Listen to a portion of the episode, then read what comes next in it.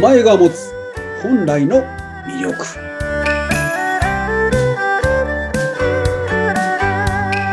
はい本日もスタートしましたお名前に隠された本来の魅力を探る番組お相手はフリーアナウンサーのうなみくよとそしてパーソナリティはこちらの方龍安心でございます。どうぞよろしくお願いします。はい先生今週もよろしくお願いいたしますよろしくお願いします。なんかやっぱり健康第一だなってよく最近思うんですけど先生はい日頃から何かこうトライしてることってあるんですか、最近、あの、ジョギング瞑想にハマってまして、もう一回お願いしますジョギング瞑想。ジョギング瞑想ってあるの はい。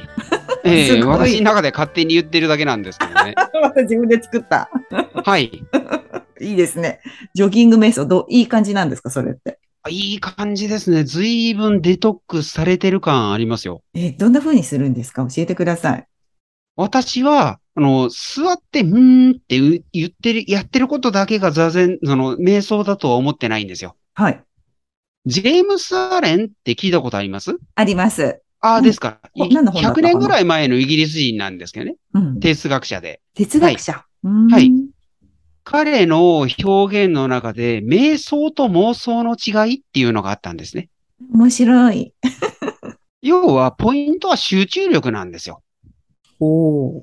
そこで何を言うと、そういうふうになってるのかっていうふうなことが、うん。そのまんま現れてるようなところがありまして。はい。そう考えるなら、座って、うんただ単に何も考えずっていうふうにやってることが、瞑想とは言えなくねうんうんうん。それだけじゃないよね。うんこの目の、目の境地の極地って、没頭じゃないのっていうふうに思ってて。はい。没頭している状態って、無我の境地に慣れちゃってませんまあ、そうですよね。あの、はい我を忘れるところまで行ってますよね。なんかや、や、やってる時はね。真本剣当でにす。よね。うん。うはい。いつの間にやら時間が経っちゃってるんですよ。ーん。そういう状態って瞑想状態じゃないのなるほど。あ、まあ、じゃあ、走ってる時はまさにそんな感じなんですね。そうなれるんだ。だ。何キロぐらい走るんですか、先生。最近は10キロ近く走ってますね。毎日はい。いつの間にやらそんなになってます。すごい。いいですね。やっぱ体力つきますよね、そしたら。そうですうねん。うん。はじめは、あの、コロナ太りとか、こあの、うさばらしで走ってたんですけど、 いい、いい趣味ですね、うさばらしで走るってね。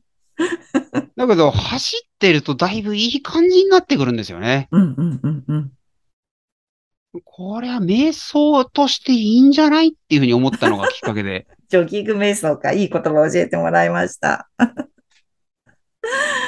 へえなんかもう、また今度、そんなお話もちょっと聞かせていただきたいと思います。は続いき。がね。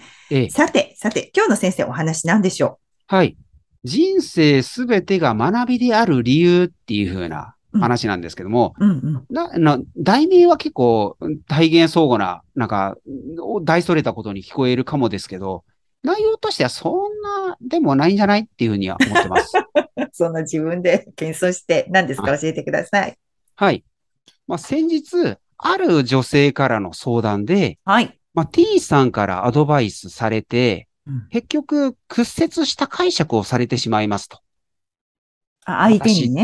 私ってはい。うん。うん嫌われてるんでしょうかねっていうふうに聞かれたんです。へえ。で、T さん、私も知ってるんですけどね。嫌ってるようには見えないんですよ。あ、お互いのこと知ってるんですね、先生は。うん。ええ。だからそのうん方の、まあ、独りよがりじゃないのっていうふうに思ったんですけども、うん。まあ、私は嫌われてるって思ってる限り、うんうんうん払拭できそうにないなっていうふうに判断したんですね。ええ。だからそこから、その方をどうやったらちゃんと、あ、納得っていうふうに言ってもらえるかって考えていく中で。もともと私自身、誰からも嫌われてるって勝手に決めてつつけてた時期があって。ああ。は。い。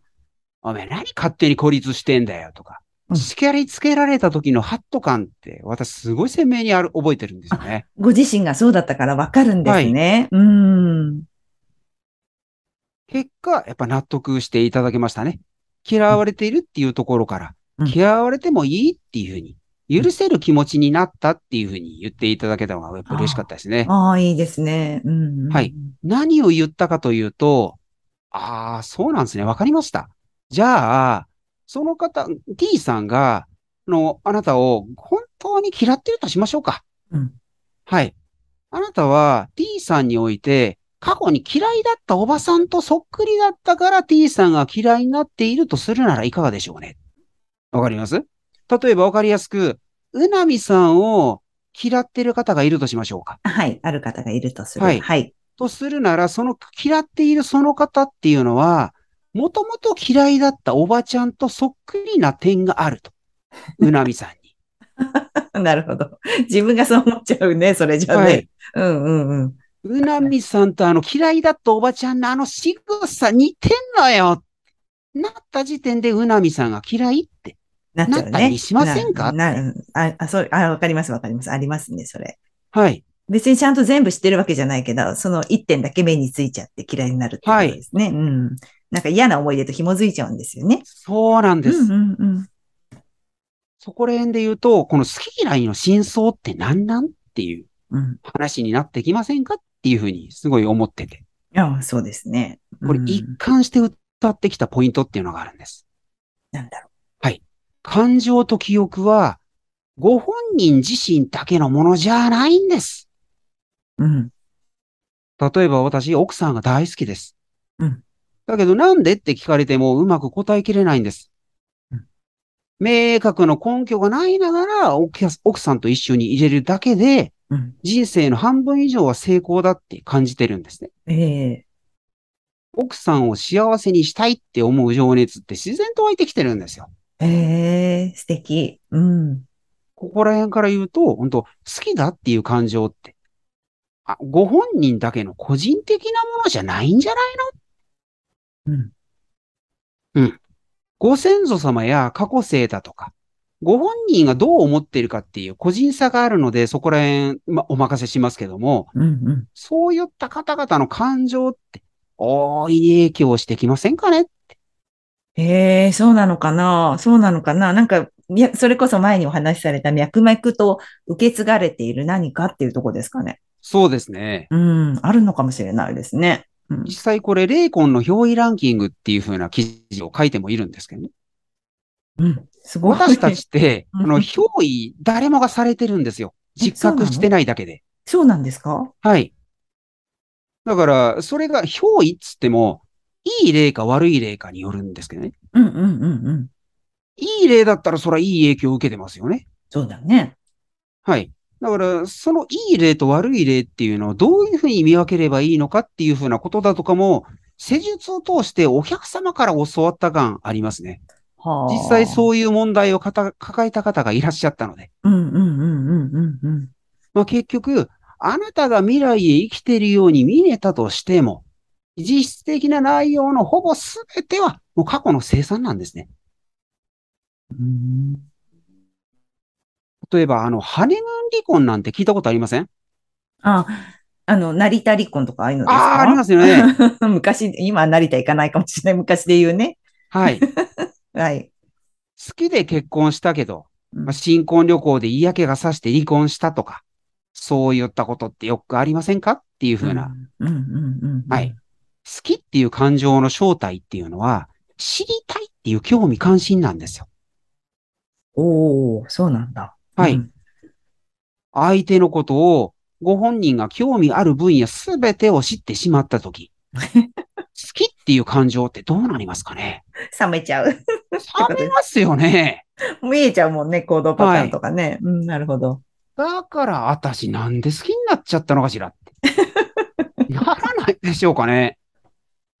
それ聞いたことありますね。なんか、なんかこの出会ってから半年がこうピークでとか、それえが、ええっと、平行線で2、3年続くけど、その後はずっと下がっていくっていうの、なんか脳のその、はい。あの恋愛ホルモンみたいなやつのこうええ上がり下がりを聞いたことありますか、そんな感じですかね。はい。まさに。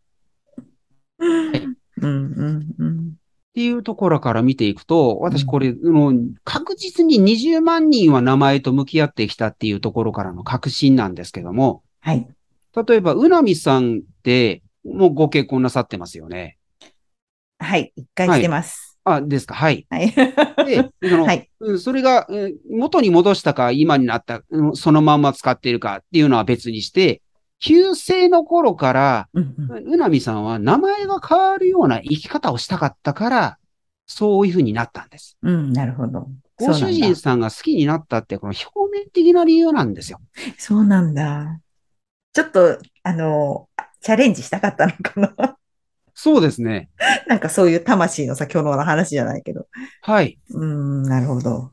うん、そう考えていくなら、だから、こう、離婚して元に戻そうってする方もいれば、うんそのまんま元に戻さない方もいますよね。そうですね。いらっしゃいますね。はい。だから、その、戻す方は勉強の期間が終わったってこと。ああ、そういうことだったんだね。 って自分で納得してます。うん。そう考えると幸せ解釈できませんかねなんて言ったって自分で決めたんだから。そうですね。誰に言われたわけじゃなくて、自分はでい選択してますからね、そこは。ええええ、うん。はい。これ、いだんじゃあ男性は何もも変わらないのかっていうと、うんそんなことはないですよ。なんて言ったって、生、環境と、性質ですから。環境と状況に左右されるんですよ。うんうんうん。ということは、奥様っていう方が環境に入ってきた時点で、そりゃ変わらないわけないじゃないですか。お大きな互いに影響を与えますからね。はい。うん。そういうふうに見ていくと、同姓同名とか、あの、誕生日も同じ血液型とか、そういった諸々のことが全部同じ方がいるとしましょうか。